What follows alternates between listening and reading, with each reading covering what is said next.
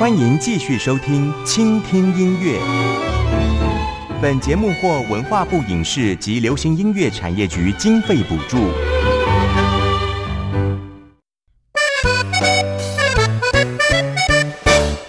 二十一世纪的人类在音乐的选择上似乎被宠坏了，一根手指轻轻一按，似乎就能无所不听。然而，倾听音乐要提供给爱乐者的，不只是一场听觉饗宴，而是一段音乐与您的交心时刻。倾听音乐，带您发现音乐的各种表情。倾听音乐，咖啡猫制作主持。今天听什么？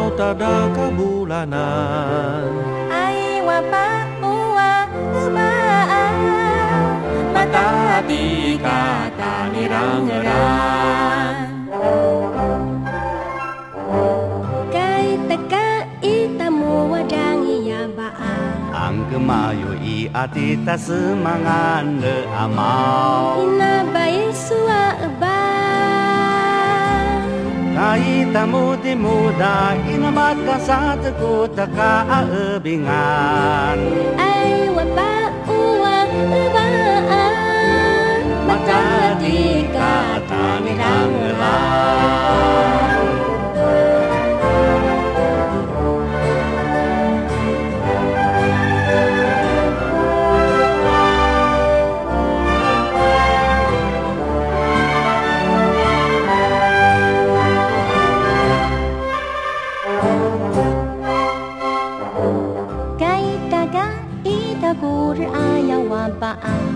Gema Yobi Adita Amau. Ina Kaitamu Ina Batamu Kata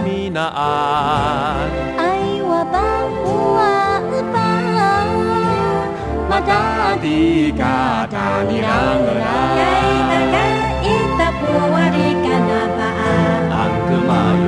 Habita semangare amau Ina bai suwa ebal Kaita muda yayang Ina batu bariau Ketaka baayang Ai wapa uwa kebaang Mata tiga tak hilang Mata tiga mata di kata mirang-rang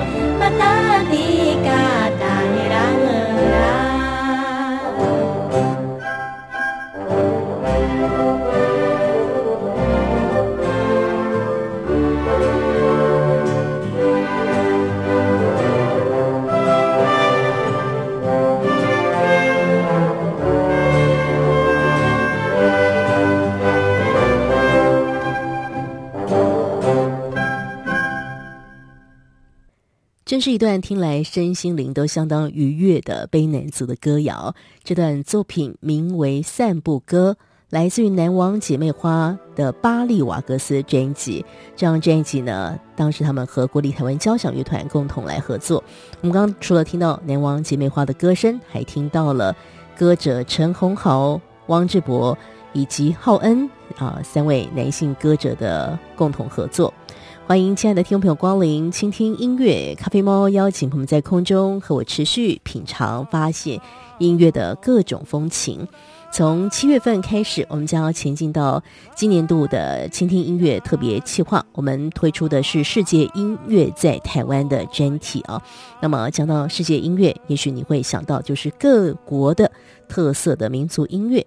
那事实上，在台湾代表自己文化的这些音乐表情，也是我们即将在世界音乐在台湾的主题，要和大家啊好好来述说，并且仔细来介绍的。今天在空中，我们就先从卑南族很重要的音乐名字、音乐灵魂、音乐人物，也就是卑南族的民谣之父杜森堡先生的创作来做一个出发吧。那么也特别和大家选播的是啊，南王姐妹花在多年前和国立台湾交响乐团录制以路森堡先生名曲为主的专辑，就是《巴利瓦格斯》。我们将会来听听这张专辑当中的一些精彩的作品啊。刚刚在节目一开始听到散步歌呢，其实，呃，诞生的时间是在一九五三年啊。当时呢，收音机啊、电视啊、流行歌曲都很缺乏，但是部落的年轻人呢，总是会自己找乐子，像是一块唱歌。早年呢，在南王村活动中心就有这么一个康乐俱乐部，每天晚上呢，男女青年挤在那儿，用麦克风轮流唱歌。路森堡先生看到这个场景呢，就心血来潮写了这首男女对唱的情歌，非常可爱。路森堡先生是谁呢？他被很多人称为是卑南族的音乐灵魂。他写下了很多很多的作品，也阐述了当时部落青年的一个生活的情况。啊，他们对于自己家族的一个情怀，或是对于这整个社会情况的一些反应等等哦，非常非常多歌谣都非常的经典。那接下来我们要来听到的是卢森堡先生非常有名的一个作品啊。那么在这些年来，我们经常也有机会和大家来介绍的，就是《美丽的稻穗》。那这可以说是卢森堡先生非常为人所熟知，并且脍炙人口的经典好歌。那当时他写是为着在前线作战的卑南子弟来写的。一九五八年，金门八二三炮战爆发，战况相当激烈。南王的村民非常关心在前线作战的家乡子弟，却没有办法亲自到前线来慰问。那在前线服役的南王青年也没有办法回到家乡跟家人团聚啊。所以，为了呃理解这个村人牵挂在前线作战的子弟，那么这个陆森堡先生就借。写了这个歌，希望能够帮助大家，呃，也或者说让这个情感有一些地方可以来摆放吧。这歌呢写出来之后呢，就让村里的人来唱，来表达对前线子弟的关怀以及慰问啊。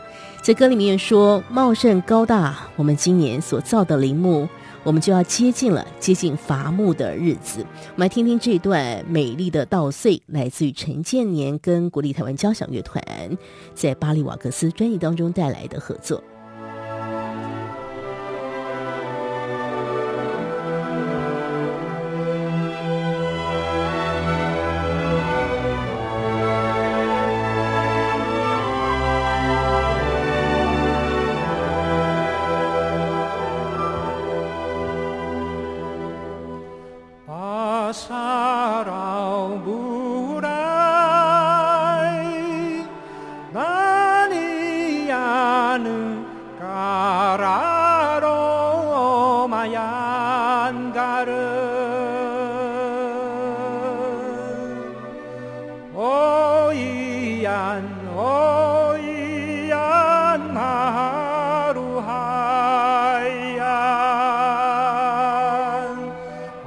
adarabami,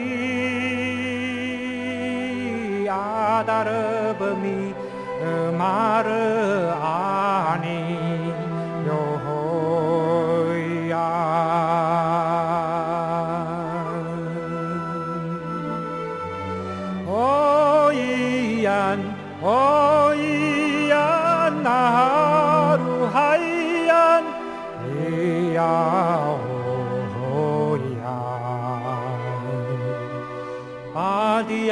kami Padia kami ku kembali etan. Nikimon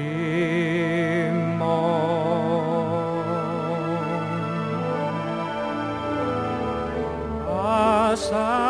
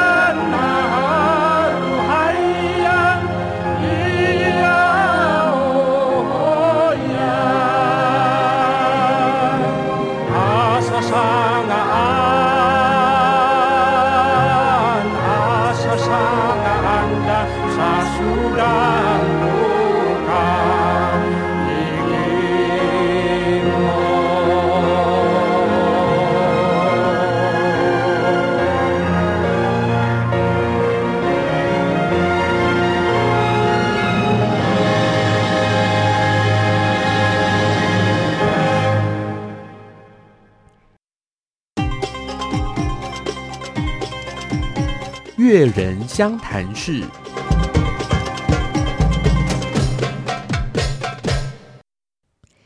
乐人相谈室，欢迎回到倾听音乐节目现场。我们要进行的是从七月份开始倾听音乐的特别企划。我们的主题是世界音乐在台湾。特别感谢文化部影视及流行音乐产业局补助制播。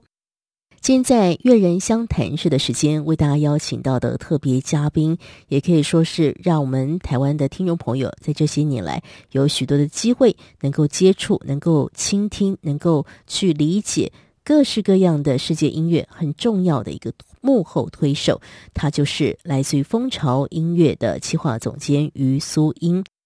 其实，在这些年来，我们有许多机会来介绍每一年大概到秋天的时候呢，会在大家河滨公园所进行的世界音乐节。那么，这其中很重要的策划单位就是蜂巢音乐的所有伙伴们啊。那么，他们丰富了我们的一个视野，也让我们。真的好像在台湾这座小岛之上，透过每一组世界音乐表演团队的一个呈现，我们好像也跟着坐上了飞机，或是坐上了一艘船，在全世界做环游世界的活动呢。那今天我们会为大家邀请到的就是于苏英。那苏英她是怎么样开始跟世界音乐来做接轨的呢？在这些年来的。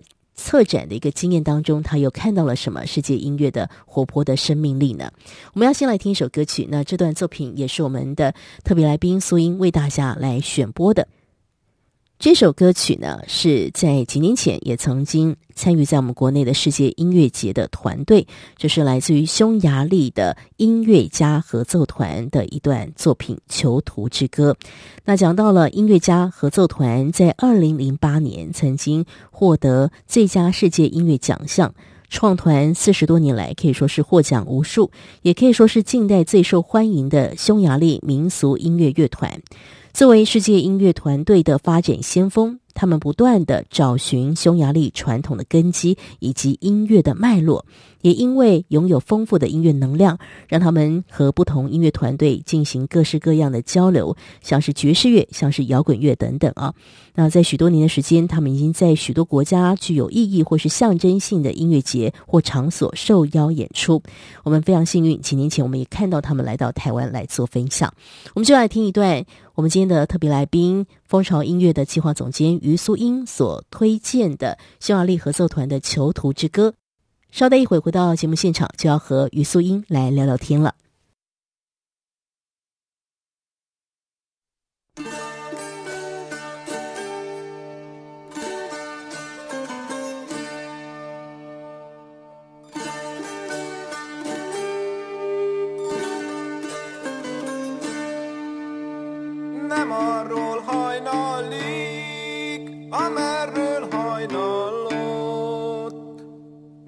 Magam sorsa felől szomorú hírt hallok. Nem arról hajnalik, amerről hajnal.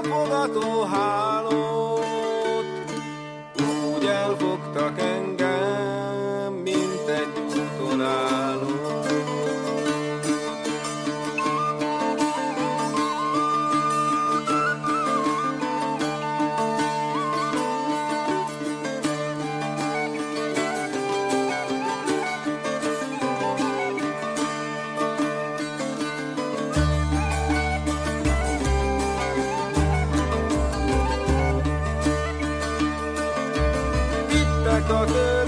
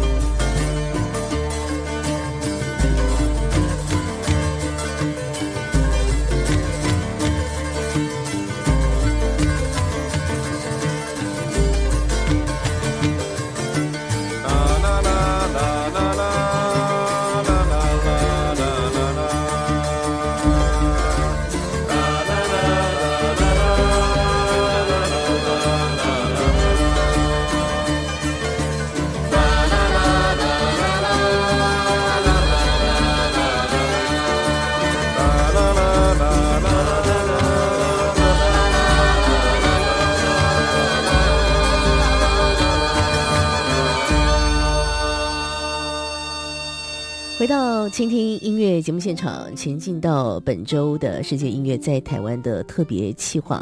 那么非常开心，在这样的一个主题当中呢，我们将会为大家邀请在我们台湾这座土地之上啊、他们在推广，在啊、介绍世界音乐。不论是他是乐手身份，或是音乐节策展的人身份，我们会邀请到许多好朋友，在接下来这这段时间呢，和大家在呃节目当中一块的来分享他们聆听世界音乐的经验。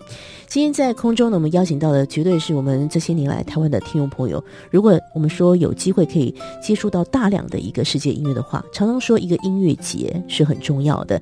那在过去三年的时间啊，每到秋天呢，我们已经固定会去大家河滨公园运动了。那个。运动呢，其实是耳朵的一个运动，就是世界音乐节已经连续举行了三年了。那今年四年了，哇，时光飞逝哎！今天邀请到的就是这其中很重要的策展人，也是在这么多年来他所啊这个。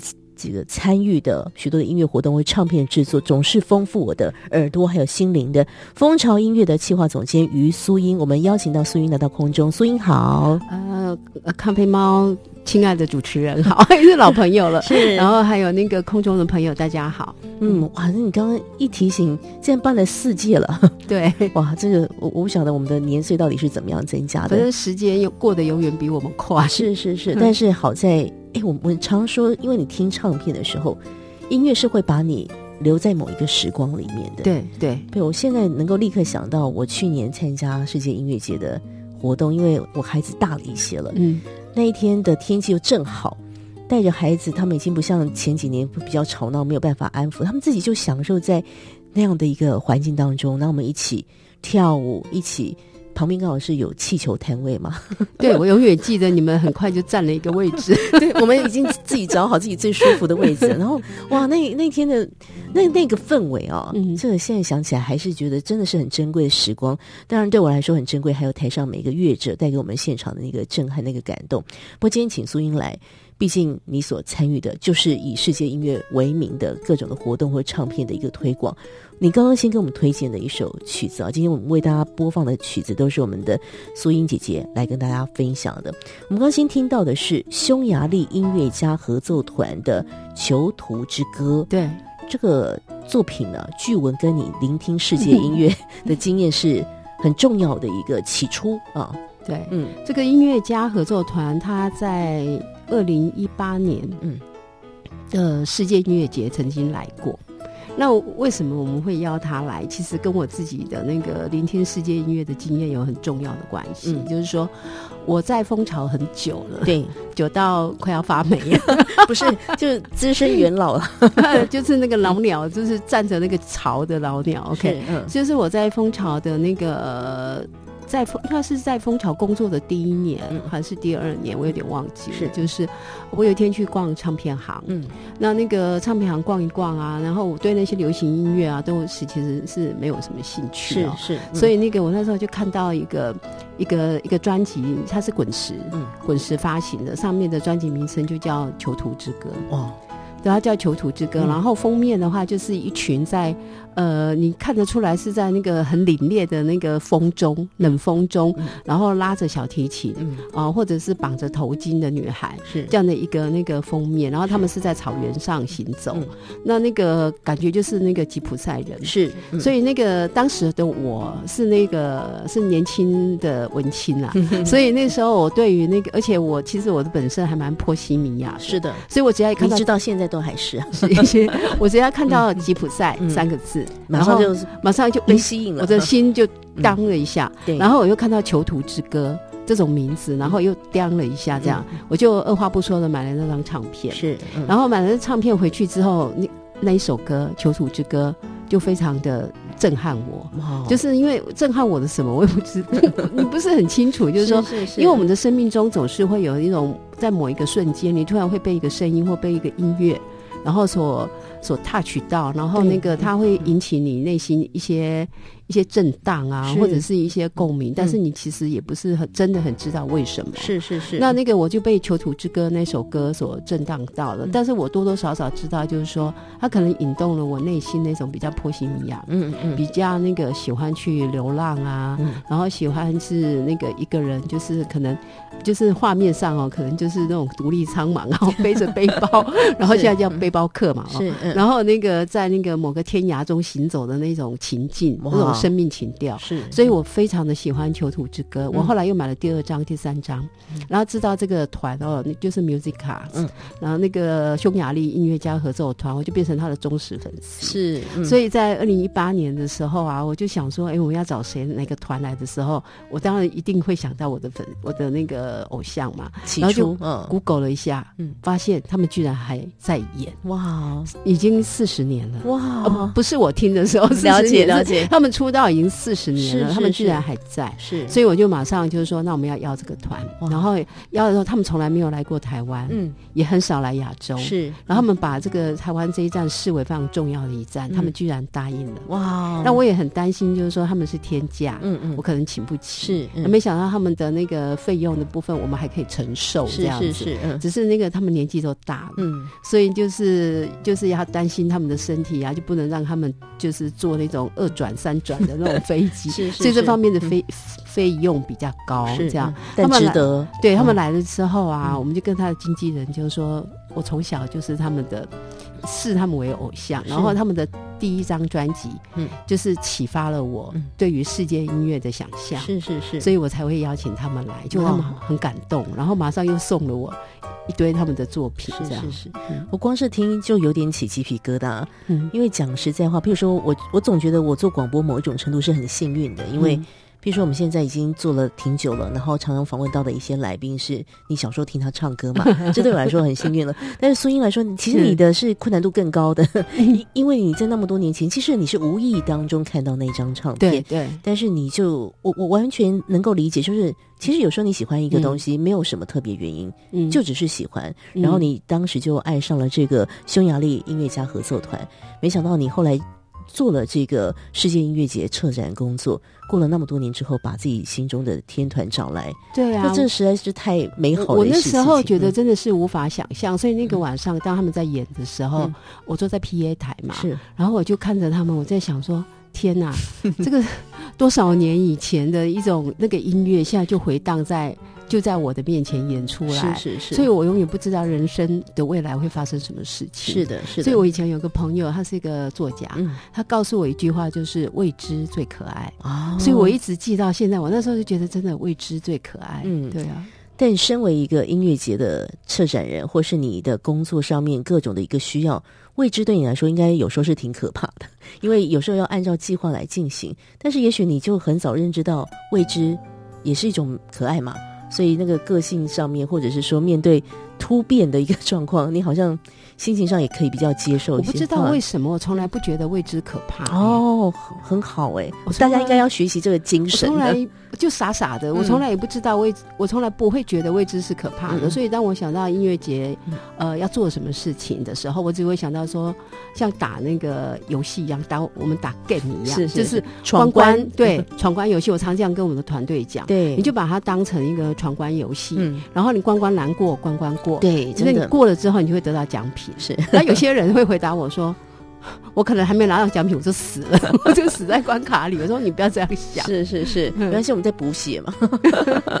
今天和大家邀请到的是我们蜂巢唱片的企划总监于素英。那素英姐姐其实很多年的时间参与在大量的唱片制作啊过程里面，但在这些年，风潮音乐很重要的一个工作就是承办啊主办这个世界音乐节。那过去几年时间，真的带了很多。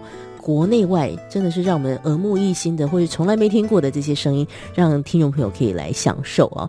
那等一下我们会继续来聊聊苏英的故事，因为其实过去我们都是因为要介绍什么专辑或者介绍什么活动，但是好像很少听苏英到底是什么时候，也许说我们爱上音乐，或是他什么时候踏入风潮，这个事情好像没有讲过。等一下我们来讲一讲的心路历程。对 对对，接下来请苏英再给我们介绍一段作品，因为。刚刚有说匈牙利音乐家合作团算是你世界音乐很重要的一个启蒙，但其实可能还有一一个歌比这更早之前，你你现在回想起来，它可能是你更早之前就能够去理解世界音乐的一首歌。这个歌曲叫《老鹰之歌》。对，嗯、其实这是一个耳熟能详的歌。嗯、对，我是在高中的时候，我忘了是高一还是高二的时候。嗯我有就是不晓得为什么，就突然之间在课堂上，可能是我的同学在播吧，是，然后就听到了这首歌。那个时候我的心啊，我的心脏哦，揪在一起。哎呦，然后好像失恋，我从来没有因为失恋而这样。是是是。然后那个我的那个吸引，对，我的心就好像有那个鼓，有没有？就蹦蹦蹦蹦这样跳，你知道？而且最扯的是什么？我我到现在为止，嗯、我只要听到那首歌，我一样还是这个样子。怎么会这样？然后就是对我在高中的时候听到那个《老鹰之歌》的时候，嗯、我就好想要去安第斯山脉，我想要去秘鲁。是，不过很可惜，我到现在为止还没成。我本来想要今年去，但是是是是，对，嗯、所以那个《老鹰之歌》就应该算是我听到的第一首。嗯。第一首那个世界音乐是对，嗯嗯，所以那个它为什么那么重要？其实就跟刚刚《囚徒之歌》一样。我也不知道为什么，反正因为他让你心揪这一块了。对，所以后来我跟别人分享的时候，嗯、他们可能说，你可能某一世 曾经在安第斯山脉 生活过，我可能曾经是那里的嗯印第安人或者什么之类的。对，他就是一直很纠结我。嗯，嗯我们现在就一起跟苏英再次被纠结一下，但其实这是一首非常美丽的歌。我先讲一下，我选的这个版本啊，是那个塞门与葛芬科是二重经典二重唱，经典二重唱，六零年代的一个非常重要的一个一个改变。因为《老鹰之歌》其实是流传在安第斯山脉的那个印第安的传统民谣，对。但是他在六零年代，他被塞门与葛芬科改成这一首歌，他们用流行音乐的角度给他填词，对。因为传统上面反正就是那个传统的秘鲁就秘鲁的那个呃的那个歌词，或者是在那个。可能在哪一个国家就什么的国家，可是他们把它填上了英文词，嗯、所以就让这首歌可以风行全世界。哇，对，嗯、所以它虽然是非常早期的那个世界音乐跨流行民谣的一个创作。是，好，嗯、我们就来听呃 Seven and Garfunkel 所诠释的这段《老鹰之歌》。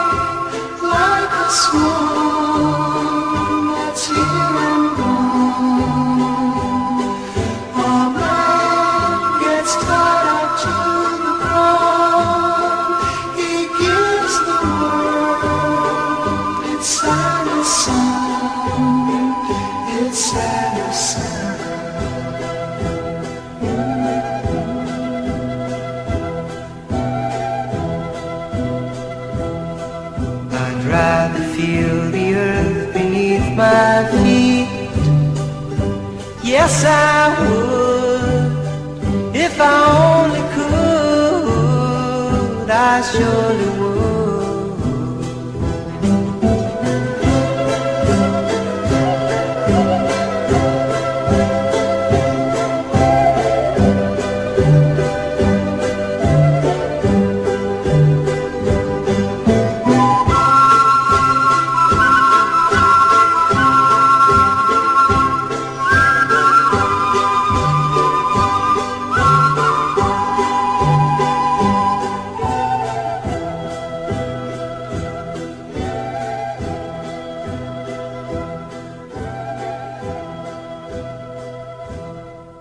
我们所听到的这段作品呢，是啊 Simon and Garfunkel 的《老鹰之歌》。今天在倾听音乐的节目现场，我们前进到本周的世界音乐在台湾的特别企划，邀请到的啊这位特别嘉宾，他刚刚在节目当中已经自白了，就是他爱上世界音乐其实都是很偶然的，但是是没有来由的，没有特别的原因，他就是爱。然后刚刚的这个歌曲啊，《老鹰之歌》是发生在我们的特别嘉宾于苏英，苏英姐姐在高中生的时候。高中生，你的同学应该都听一些，他们都听流行歌吧？嗯哼，或者是那个你你们的青春年代最流行的是什么音乐？李泰祥的。奇遇的歌吗？好像是，然后还有那时候已经有那个校园民歌了嘛？对对对，所以很多人会听大量的那个校园民歌。那时候好像还有什么邓丽君吧？是，还有那个就是那一代，而且他们不小心暴露了一点点，没关系。总之就是大家都在听流行歌吧，应该是，但是你却突然之间被这个老鹰之歌给揪住了你的心啊。嗯，那我们刚刚听到这个作品，其实你呃，这个苏英姐姐又回顾到了一件事情，因为这几年我们说。呃，蜂巢承办了、主办了这个世界音乐节，那当然你就有机会可以来决定 节目的名单，没有，就是你可以想办法去邀约策划这个节目的安排。所以你曾经也找来了一个团体，跟这个地方很有关系的。对，嗯、因为我对安第斯山脉充满了怀想。嗯、然后，其实我跟我周边的朋友在大家在聊天说，你最喜欢最喜欢什么时候？其实很多人很喜欢《老鹰之歌》。嗯，对。然后那个呃，这有一年，二零一七年，然后我们有一个机会邀请到安第斯山脉的一个国家，是。一个团队，就是厄瓜多尔的时候，他们来的时候，因为他们也是印第安，是啊，印第安人，他们流整个安第斯山脉流传的音乐有很多的那个，反反正大家有很多的互通性。对，我就特别指定，嗯，你们一定要演《老鹰之歌》这一首，哇，所以他们就那个，他们就演了，而且他们那个版本编的非常的好，是我听过非常好的那个演奏版。是，那我最感动的是什么？当他那个音乐在台上一出来的时候，我的呃我的工作当然我就 PA 台的我就把它放下，然后我我就很入神的听着，但我发现全场的观众都跟着这首曲子摇摇晃他们的身体，然后就是跟我同年龄的人吧，大家都陶醉在那样的一个氛围里，因为这个是一个那么有名的歌嘛，对，所以而且他们又编的非常的好，非常的优美，所以全场就陶醉在那样氛围里面的时候，我好像有偷偷的不小心挤了几滴眼泪。我我相信会的，一定是会有某种程度的一个激动，或者是所谓的那个啊，你从来没有想过的。那个地方的那个那一些人，就是在那里生活的这样的一个音乐家，他有机会来到你所生活的这个小岛之上，跟你分享，跟大家分享这么这么经典的《老鹰之歌》。今天和大家要继续来听我们呃蜂巢音乐企划总监于素英的故事。素英姐姐，我们刚刚有说到，就是因为讲到世界因为，那个情感真的是停不了，嗯，故事也有太多太多，因为你已经深入其中这么多年的时刻了。但是我还是很好奇哦，你到底是？在什么样的情况之下，成为了一个唱片公司的员工？然后你们的唱片公司又老实说，在起初的时候，还真的是一个蛮另类的公司，一个品牌。嗯，谈谈那个起初吧。嗯。其实一切都是为了要找一份工作，哦，就很简单。没有，因为我在进入蜂巢之前，我在出版社，是嗯，就是那个我出版社待了三年之后，就想要换一份工作。嗯，嗯，嗯，那那个当然那时候还是想要找出版的工作，这样。哎，可是我妹妹就是不小心，就是从报纸上看到一个真人广告，是她那个那时候叫音乐中国出版社，对的，她要找一个主编这样子。那我妹就说：“哎，这个好像蛮适合你的。”我想说好，那就试看。看，虽然没听过这个出版社，是 嗯、然后就投了履历，投了履历之后，发现怎么一个礼拜、两个礼拜、三个礼拜，我都还没有接到面试通知，是，我就觉得说人家大概不要我了。嗯嗯嗯。结果有一天晚上，那时候我还有另外的工作，就是在出版社。是，嗯、有一天晚上八点多，我就接到一通电话，哇，然后是那个音乐中国打电话来的，嗯、就是我我就是后来我的主管，他就说，嗯、余小姐。我终于找到你了哦，因为他找了我三个礼拜，因为我电话都打不通就对了。对，因为他白天电话打不通，是因为我不小心留到家里的电话。然后后来他就想说，我留的因因为每次打都没有人接，是嗯、呃，所以他就想说我留的应该是家里的电话，他就特别加班八点多打给我，真的。后来我就去面试，然后面试他们就告诉我说，他一看我的履历。他就他就要我了，嗯嗯嗯，那为什么一看我的履历就要我？因为我不会写履历。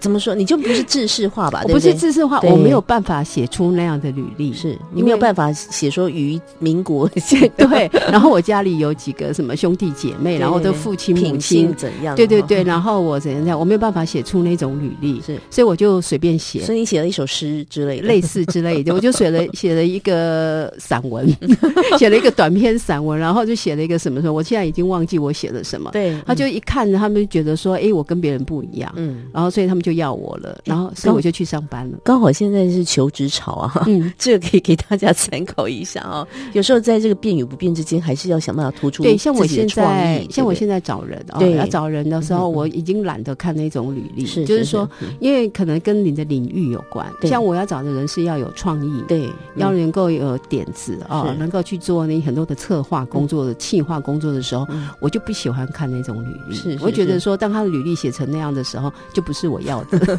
能够理解，所以哦，像要应征风潮的话，那个履历表上面千万不要有大头照，然后这下面是汽车驾照、机车驾照，那个太硬了。好，所以其实一开始有点，真的是有点呃，差点没有了。但但是，所幸这个音乐中国当时的主管很惜才啊，想办法把你找到，就进到了这个。所以，所以你本来对音乐的这个事情的这个喜欢是怎么样？是。就是把它当成兴趣在听，嗯嗯。可是，在去那个那时候，音乐中国其实就是风潮的前身，对对。然后那个我在去之前，其实我已经有不小心听了音乐中国出版的东西，哦、这是就是老鹰之歌，是 是是，我买了一个老鹰之歌的卡片，是，是是。所以当老板问我就是说，哎、欸，你听过什么东西的时候，嗯、我就说老鹰之歌。然后我发现那一张是蜂巢总经销的唱片，哦，哇，这本来就已经成为他们的粉丝。可是，在去工作之前，嗯、其实我比较多的那个经验。嗯哦，其实可能是在编辑上面，是是是。然后我比较特殊的专长可能是文字，对，还有我的企划编辑的能力是这样子。那对音乐来讲，其实就跟大家一样，是就是一个、嗯、一个业余的兴趣。对，这是最早你的在蜂巢的工作的形态，还是以企划啦、文字编辑为主。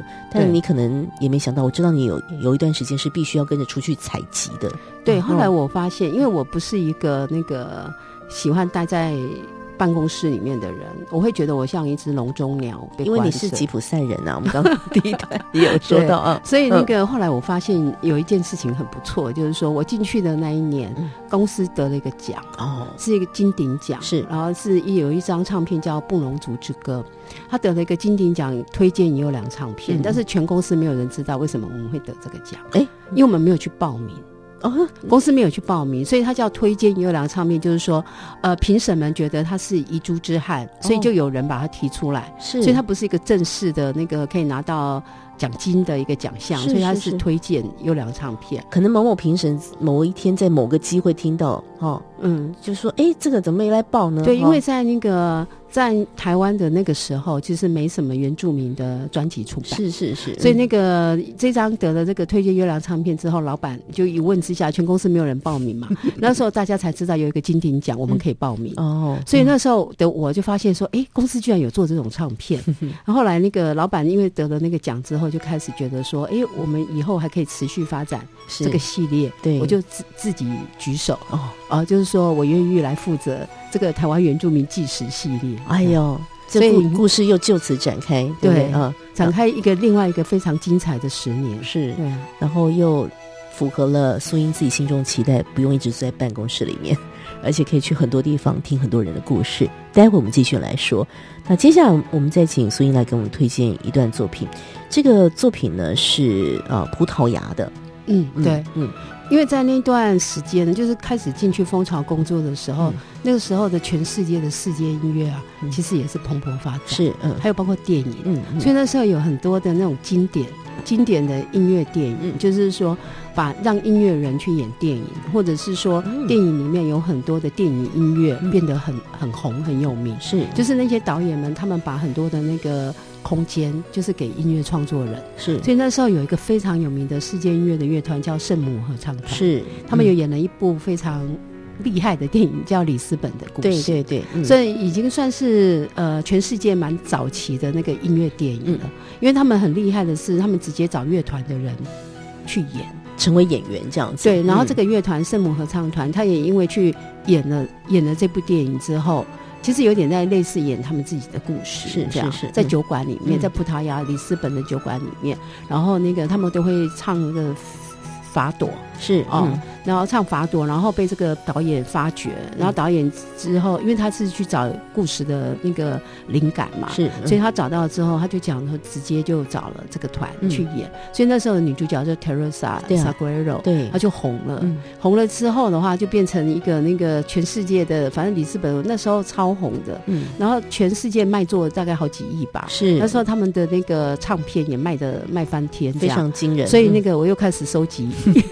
收集他们这个团的那个这个团的那个唱片，是。所以当后来做音乐节的时候，我当然是，而且是第一次，二零一六年的音乐节，第一届的，对，第一届的时候，我在想说，我想要做一个经典啊，就是说分三代，就是经典、当代跟那个年轻人的时候，呃，我就第一个想到要找 Teresa，哇！但是那时候他已经离开了那个圣母合唱团，他自己有他自己的 band，有他自己的班底，那我也没想到 Teresa。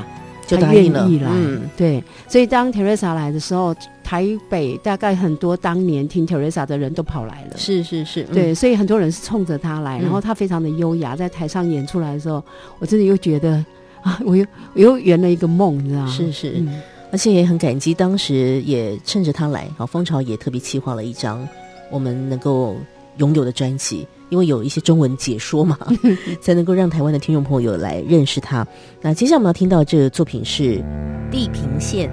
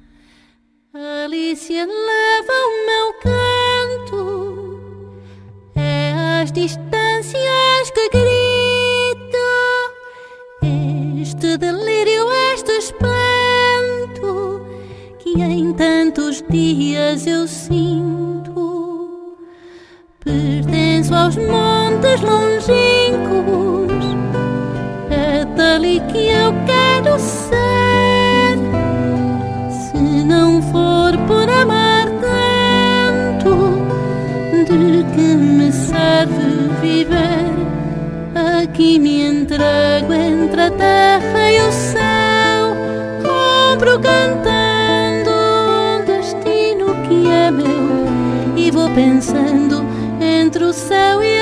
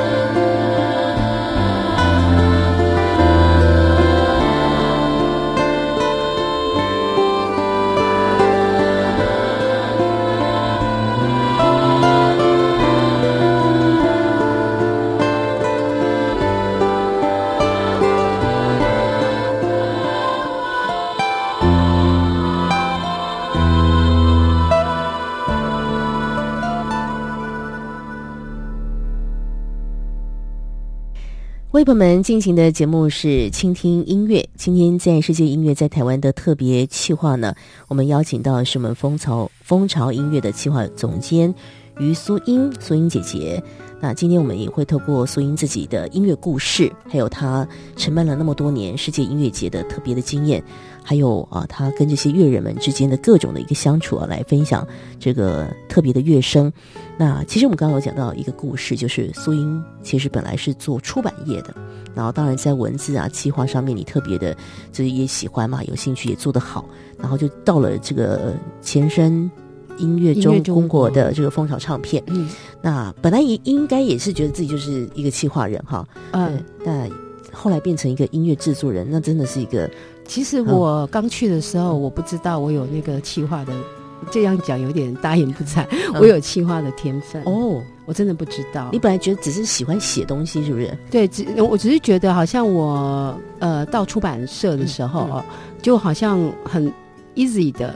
很很容易的，就那个就进到那个编辑、企划编辑的领域去了。就是说，老板也没怎么教我，嗯、然后那个他让你自由发挥啊。他想说，嗯，我们那时候有好多个编辑，是然后我就我就会了，我就会了。然后自己写一些改编一些故事啊，什么《龙龙与忠狗》啊，或者是什么之类，嗯、改改编一些故事的时候，自己会写那些故事，写的。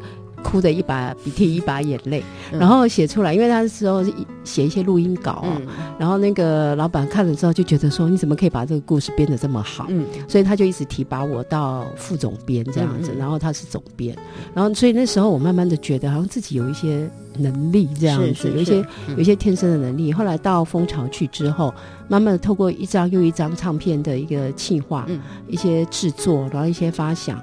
然后写文案啊，或者什么之类，我慢慢发现我好像有这方面的天分。是，不过这就是在经验当中累积，而且也得到了一些回馈，也让当然会让自己有成就感嘛。不过讲回来，因为。音乐其实是你喜欢的事情，但是到后来你真真心要成为一个音乐的服务他的人哈，这个您刚刚有说有一个关键的时刻，也是就是当时蜂巢开始要做所谓原住民啊音乐纪实的这个呃工作，你自己举了手说好，老板，我来负责这。你当时的举手的动机是什么？就是我要负责这个专案。第一，他可以出去，就出去；第二的话，那个他可以了解原住民文化，是是，是。因为其实我小时候住在。在台东，嗯，我在小二的时候到台东，然后我台东住的第一个村子啊，现在已经呃变成那个制航基地哦。的那个的那个地点的地方了哈。他那个他那那个村子叫石川，是，它是一个阿美族的部落，嗯。所以我那时候小二，我住到那边去的时候，每年夏天，因为我都可以看到他们阿美族的丰年祭，嗯嗯。嗯、所以那时候我就开始对那个原住民文化有一些兴趣。是是是。后来那个村子被征收之后，我们搬到了那个绿色隧道，嗯、就是那个卑南卑南国中附近，我就去念了卑南国中。哦嗯、那卑南国中又是卑南族，对，所以那个我的学弟学妹学姐什么什么这些，像陈建年啦、啊。嗯啊，吴浩恩啊，纪晓君啊，佳佳啊，他们全部都是跟我是同一个学校。是的，是的，对。所以那时候我又开始了解那个卑南族，嗯，又认识卑南族的同学，是，然后参加卑南族的一些祭典，是。之后，其实我对这东西很有兴趣。后来那个卑南文化遗址开挖的时候，对，我也是很很大辣辣的，就直接这样讲，好像有点违法，就是跳到人家那个台大考古，他。考古队啊，他们挖掘后就会有一个石棺，一个棺材的穴的孔洞，是一个棺穴里面，是我就跳过去捡他们不要的。就你好奇就对了，然后我对考古、人类学这些东西很有兴趣，是是。所以那个我从小就是在这样子的一个环境中长大，嗯嗯。所以那个当我知道公司在做原住民音乐的时候，我就毫不犹豫的举手，是说我来弄这样子，因为它真的是跟你成长经验有很多深刻的一个连接的。其实讲实在是，啊、呃。虽然是陌生，感觉起来，但是其实也不陌生，因为你早就已经跟这些原民朋友一起成长了哦。这没想到你还就是在那个最会得金曲奖的，大家都说 南王部落是最会得奖卑南族的这样的一个环境当中成长的啊。对不过接下来我们要来这个听的一首歌，我想您跟这位音乐人的故事应该也有一些可以分享，因为接下来我们苏英要跟大家推荐的其实是大家都很熟悉的 Kimble 胡德夫老师。对，因为他诶他是。卑南混排湾嘛？对，他是卑南混排湾。是是是。事实上，那个我在那个从蜂巢我们开始做那个原住民音乐开始，嗯、因为我们做的是传统，是嗯传统的音乐，所以我跟着那个制作人啊，就是吴荣顺是教授，嗯、我们就是跑遍了台湾的各大大大小小的部落，对，然后做了很多族裔的东西。嗯、那时候有很多的人就告诉我们，就说你们录的这些音乐啊。不容易听啊，哦，不好听，是对。然后那个录归录，但是不是入耳的。对，因为那个我们录的都是老人家，因为会唱那些传统歌谣的老人家。对，那我们通常都是到拿着录音器材去部落，嗯嗯嗯，呃，所以我们会收到很多部落的声音，比方说狗叫声，是蝉鸣的声音，或者是开门咿咿呀的的声音，或者是老人家录一录的时候，哦哦哦，或者是吐痰的声音这样，然后或者鸡叫这样子。所以很多人就说，那你为什么不把那些传统的东西找年轻一点的人来唱？是，嗯，所以那我们找不到可以唱的年轻人在那个时代。所以那时候，当那个我后来听到胡德夫老师的那个第一张专辑《匆匆》的时候，是。哎呦，我又被里面很多东西 touch 到，比方说我们要放的这首《大武山美丽的妈妈》，嗯嗯嗯，然后或者是那个牛背上的小孩，对对对，这样子的歌。那当然，老师他不是用传统的那个，也不是用台湾，也不是用卑南对的语言来写这样子，但是那个他所描述的那种部落情调，嗯，还有关于就是那种光大武山这三个字。就很勾，是 很勾人，在很勾我，嗯、所以我后来开始听那个德福老师的东西，然后也开始就是。呃，他虽然是用钢琴，就是那种西方乐器，是可是他那个渲染力实在太强了。是是，所以我像我们后来，但是我们其实跟那个胡老师没有太多的合作，因为他那时候有别家是是唱片公司嘛。嗯嗯。但是那个这两年啊，从其实我们有一些在发展的项目，是，所以那个也会有一些合作。太好了，嗯，对啊，所以那个，所以胡德夫其实是。呃，在六零从六零年代民歌哦唱自己的歌时代开始，一直到现在，对台湾的影响力真的非常的深。是，所以当我在我过去的那十年在做传统音乐的时候，以及后来我们在用传统为基调，然后去发掘一些那种比较原创性的那个原住民歌手的时候，是。胡老师都是一个非常重要的指标。是，呃，在过去几次访问胡老师的经验，我每次都会就是。觉得录完之后要工作人员进来起扫那个鸡皮疙瘩，因为我们都会为他预备一台电钢琴嘛。嗯，他看到琴开心就弹，但是他那个弹法很怪，他大概就是我印象中他都双手各用两只手指头弹，人家用十只，嗯，对，他大概用的是四只吧。嗯，但是为什么会弹弹出来这么绵延不绝的乐音呢？因为他真的也是天分，真的有这方面的天分，对啊，是嗯，我们就来回顾一下这个胡德夫老师所诠释的《大武山美丽的妈妈》。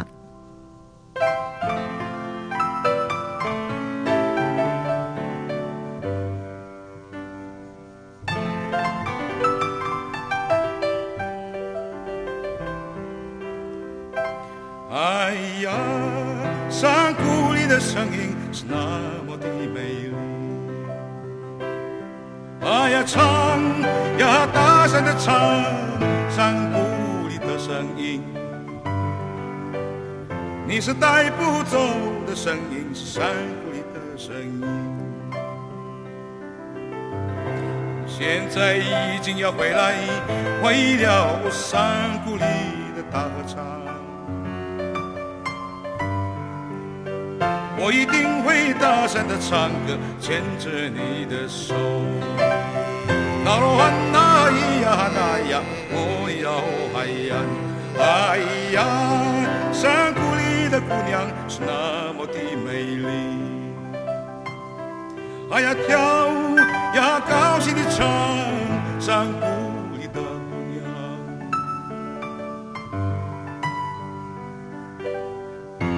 带不走的姑娘，山里的小姑娘。我们现在已经都回来，为了山谷里的大合唱。我一定会高兴的跳舞，牵着你的手。大罗湾那咿呀那咿呀，哦哟嗨呀，哎呀，大武山美丽的妈妈。溜呀溜。这样滋润我的感觉。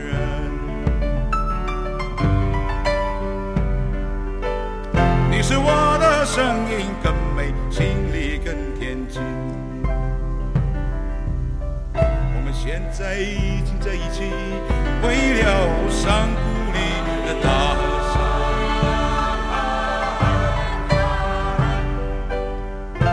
走进这片山下再也不走了。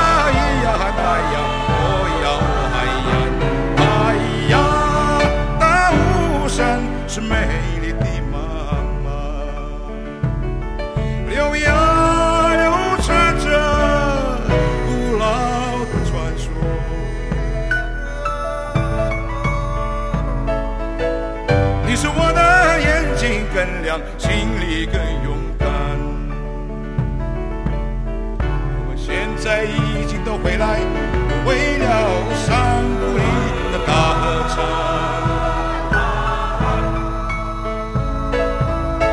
我会回到这片山下，再也不走了。我会走进这片山林，再也不走了。那罗汉那咿呀那咿呀，我要。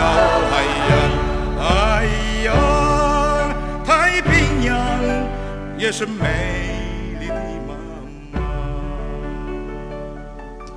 我们今天在倾听音乐世界音乐在台湾的专题，为大家邀请到的是蜂巢音乐的企划总监于苏英。刚和大家一起在那个大武山听歌了。那这个歌其实自从胡德夫老师录了一个，就是他正式的录音之后，这几年来很多的年轻歌者可以用前仆后继。的一个形容来唱这个歌，那当然我们也知道早年巴奈有唱，对，但每个人唱这歌，哎，就是还就是光是用讲的都是会觉得好深刻，然后觉得有一点不舍，因为那里面的故事其实他是为了拯救雏妓啊，就是帮助一些原乡少女来写的。哦，我觉得还有好多世界音乐的歌，它不是为了某一种娱乐，嗯哼，为了某一种享受而写，它常常是要表达出来一些，也许是人文的关怀，或者是他们要讲述的民族的故事。今天我们请苏英来，所以我们还是先来谈一谈，如果一句话，世界音乐对你来说，你会怎么样来形容呢？嗯，世界音乐这几年这样子下来，我会觉得它是我带呃耳朵的旅行，是，嗯，应该是这样，带着我就是透过耳朵去。去呃环游世界，然后去了解各个民俗文化，这样是是是。就像猫刚刚说的，就是说、嗯、很多世界音乐的创作，它其实不是基于一种纯娱乐，对。就像那个流行歌曲不一样，嗯嗯，就是说流行歌曲可能表述个人的情感，对，或对生活对的一些想法这样子。可是世界音乐很多的时候，它是有一种它。它必须有一个文化底蕴，是，嗯，对，嗯，我一直说世界音乐是从土里面长出来的音乐，它是属于大地的音乐，对对，然后它是把人的生活跟灵魂，还有人的智慧，就是融入灌注在这个音符里面，是，所以就是那个，就是为什么我听那个世界音乐就是非常的感动，嗯嗯，就是全世界的乐种里面就两个乐种会很。就是很 touch 我，对，一个是世界音乐，是，嗯，另外一个是爵士乐，哦，那这两个共通点倒是都是从人的灵魂是是是。出来的东西，对啊，所以那个像大武山美丽的妈妈。他就会把你牵扯，就是把你拉到一个什么样子的一个环境里面，一个时空里面。所以从那个胡老师开始，你看有那么多前仆后继的，嗯、呃的创作，像巴奈啊、陈建年啊，啊、呃，或者是就是这几年桑布伊啊，是、嗯、他太多人，嗯嗯，这样子。那这些其实已经把那个台湾的世界音乐的那个。呃，包括一些客家的，像林声祥、和陈永涛、严志文，是他们的一些把让台湾从七六零年代开始，应该说七六零一直到八零年，嗯，这段时间是一个很丰盛的世界音乐的一个创作年，是，只是我们在那个分类上面不是那么的去严谨的，因为他们还跨有一些人是跨流行，对对对。嗯、不过总体的来看，广义的世界音乐，它其实中间一个重要的元素就是。啊，能够彰显自己文化的，它也就算是世界音乐的某一个项目了。所以大家都觉得说，哦，World Music，我是不是一定要听哪个国家来的？没有，各位朋友，我们这座岛屿上面也有很多是让我们说扬名国际的 世界音乐的乐声，就像刚刚苏英所提到的这些众多的歌手。那也许接下来我们就来聊一下这位歌者。这个歌者，我我不晓得苏英是在什么情况之下认识他的。这个人就叫做，当时我们一开始认识他，他是叫卢杰星嘛。对，现在算是国际巨星，桑布伊。对，那因为我起初认识他的时候，是他在。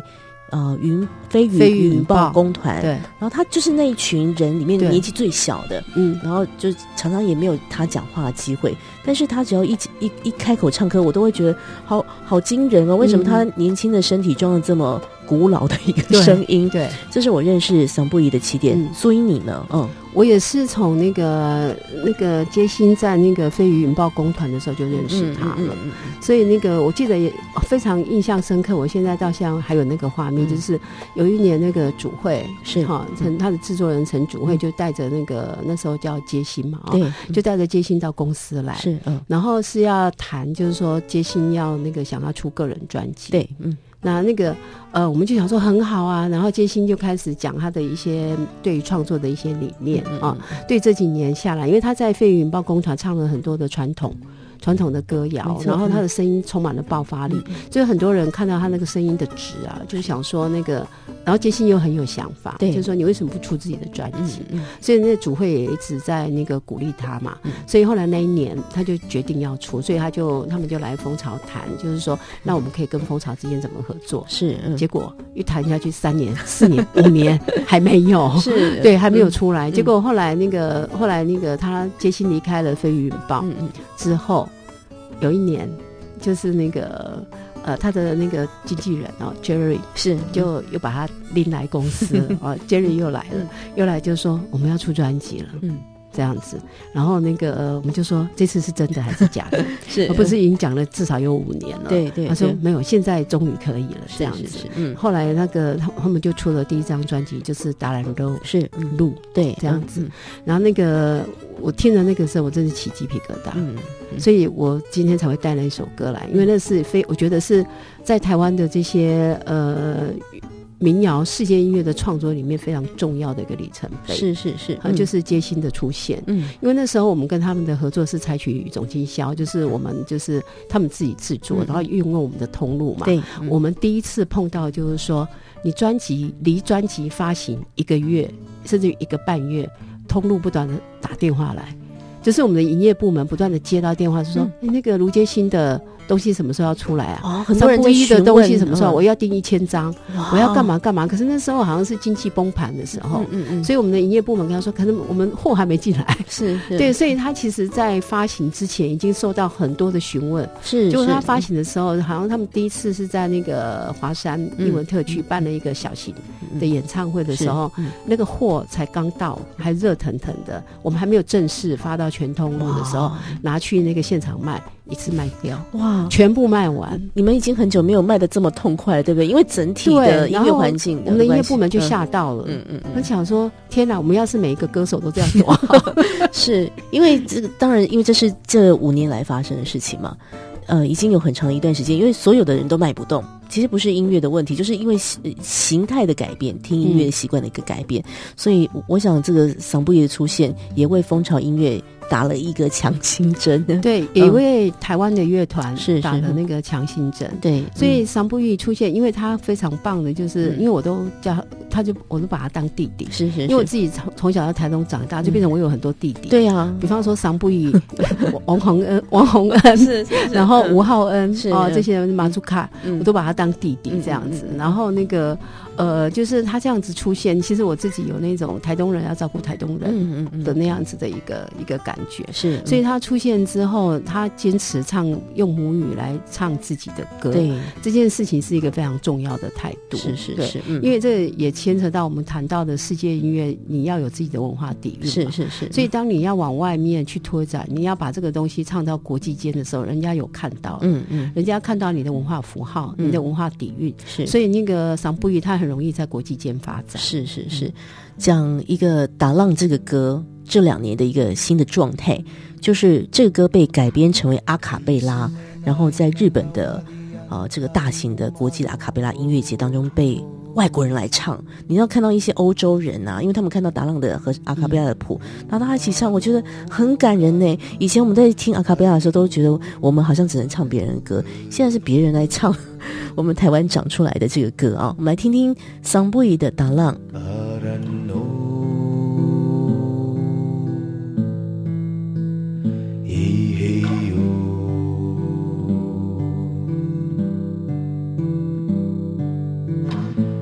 விசுநயம் நந்தவாதியன் கை உமதோ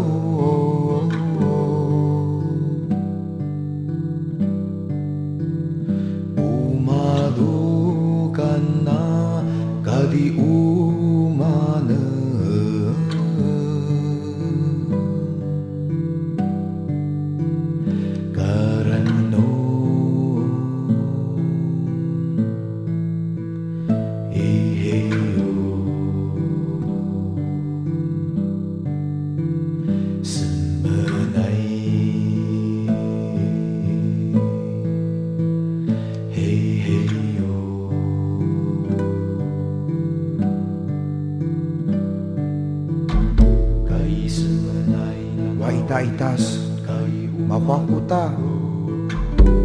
ta mureleka kana maro fura fura i ali kapa mamuli kai semangarata kemakawa harem.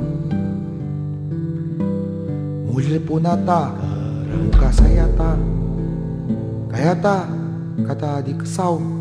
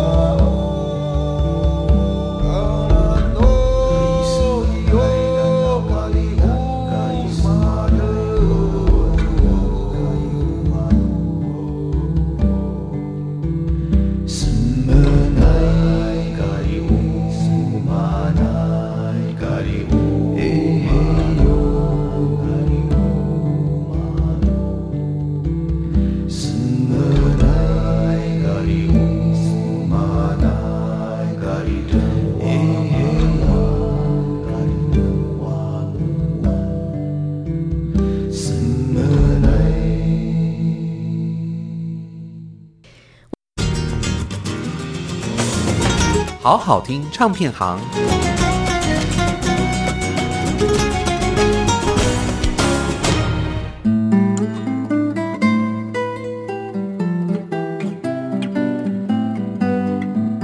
大家好我叫 pinky 现在大学三年级很开心今天有机会和听众朋友们在好好听唱片行的单元中和大家介绍南汪姐妹花首张同名专辑。南王姐妹花来自台东卑南族南王部落，这也是大家非常熟悉、很会得金曲奖的部落哦。在那里有三个自称中古美少女的阿姨们，从学生时代开始。便和金曲歌王陈建年在三轻服务队做歌舞表演，在当年台东各高中职联合活动及救国团营队活动相当的活跃，这些年更数次登上国际世界舞台，深受乐迷们的喜爱。现在就让我们一起来欣赏由南王姐妹花所演唱的《妈妈的光环》。像仙女美丽的光芒我要带上花环，和妈妈一起参加庆欢，手拉手心连来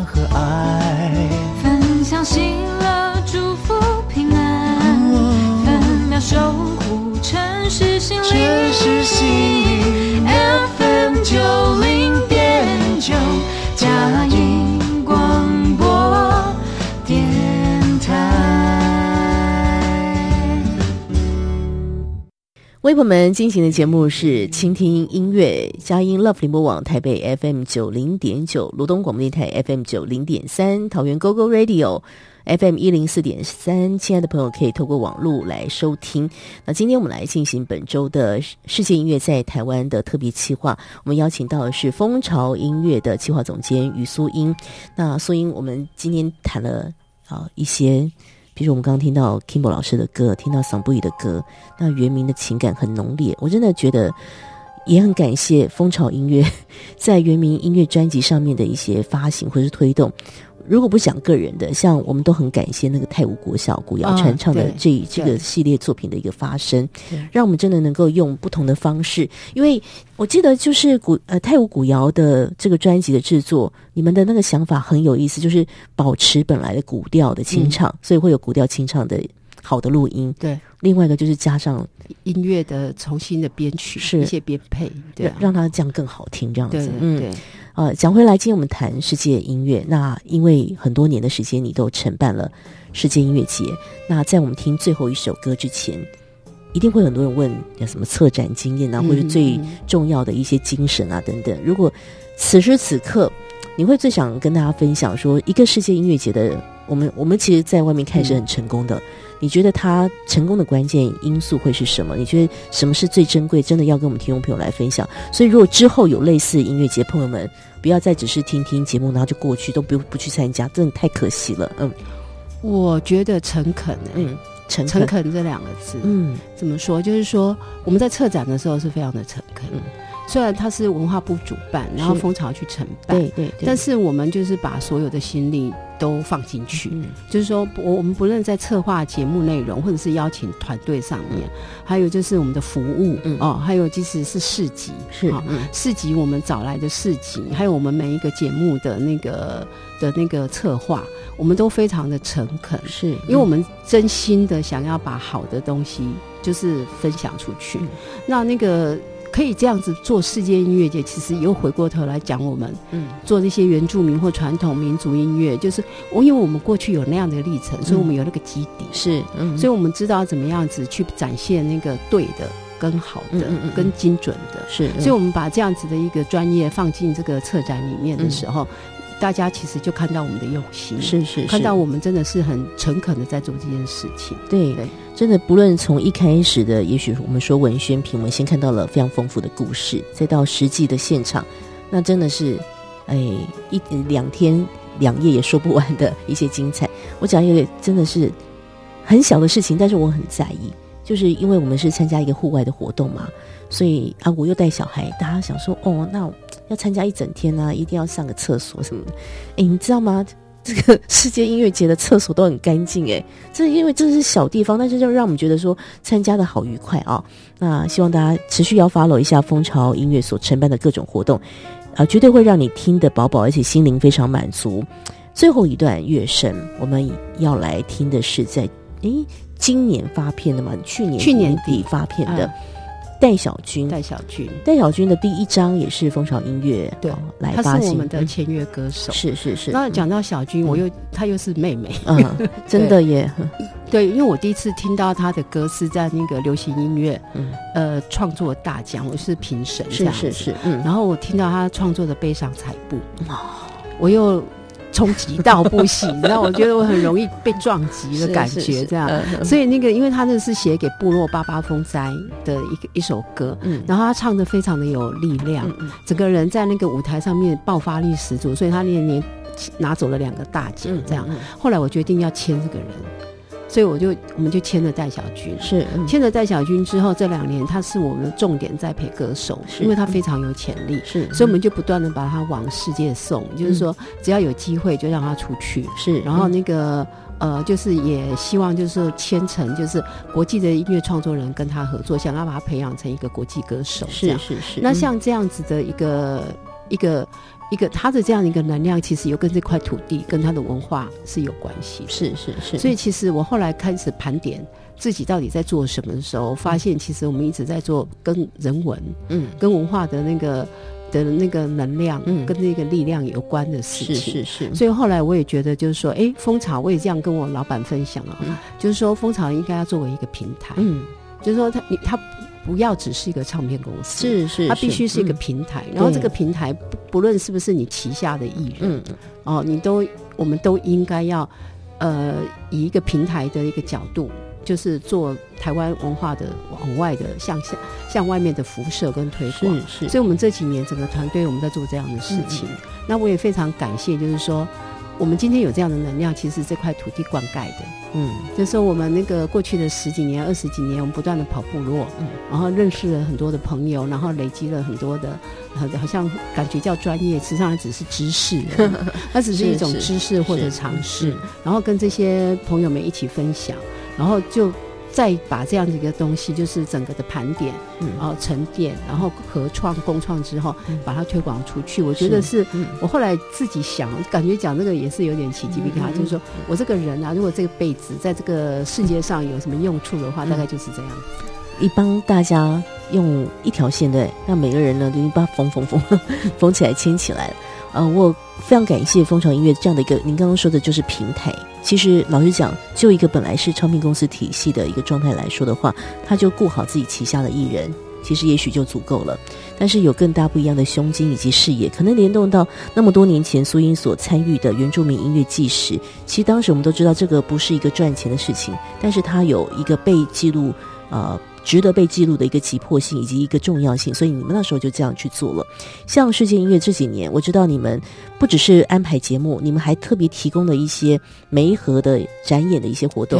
对，对，所以让啊，这、呃、来自于世界各地的这个，可能我们说，譬如说我们访问坎城影展的选片人，他们会去选片嘛。嗯，所以有一些唱片公司的工作者也会来这边，哎，认识我们国内外的这些音乐高手们，这真的是一个非常好的一个交流。那戴小军也在这样的一个环境当中被许多人给注目着。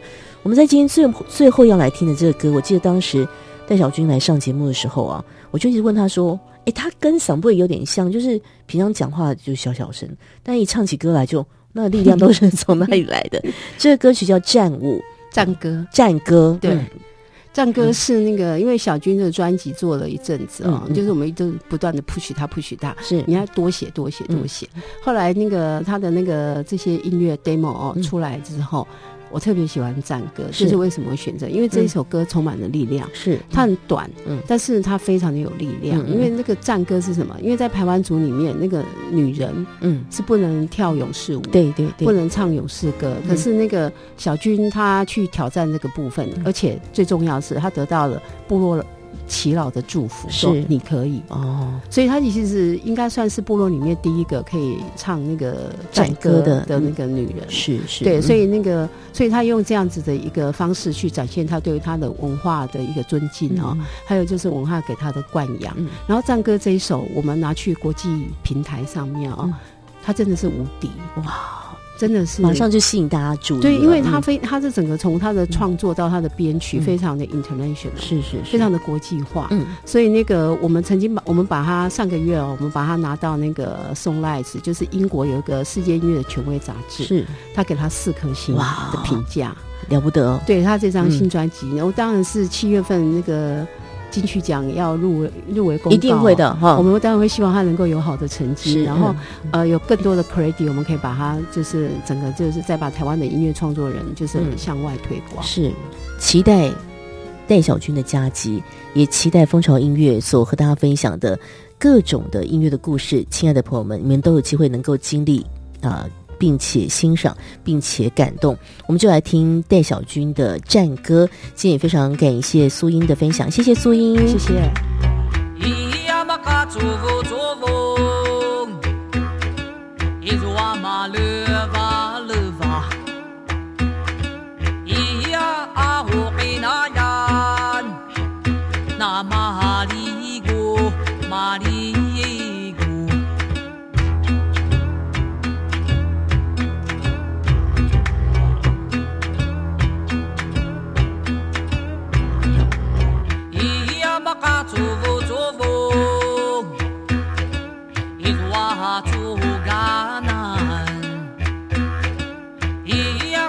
那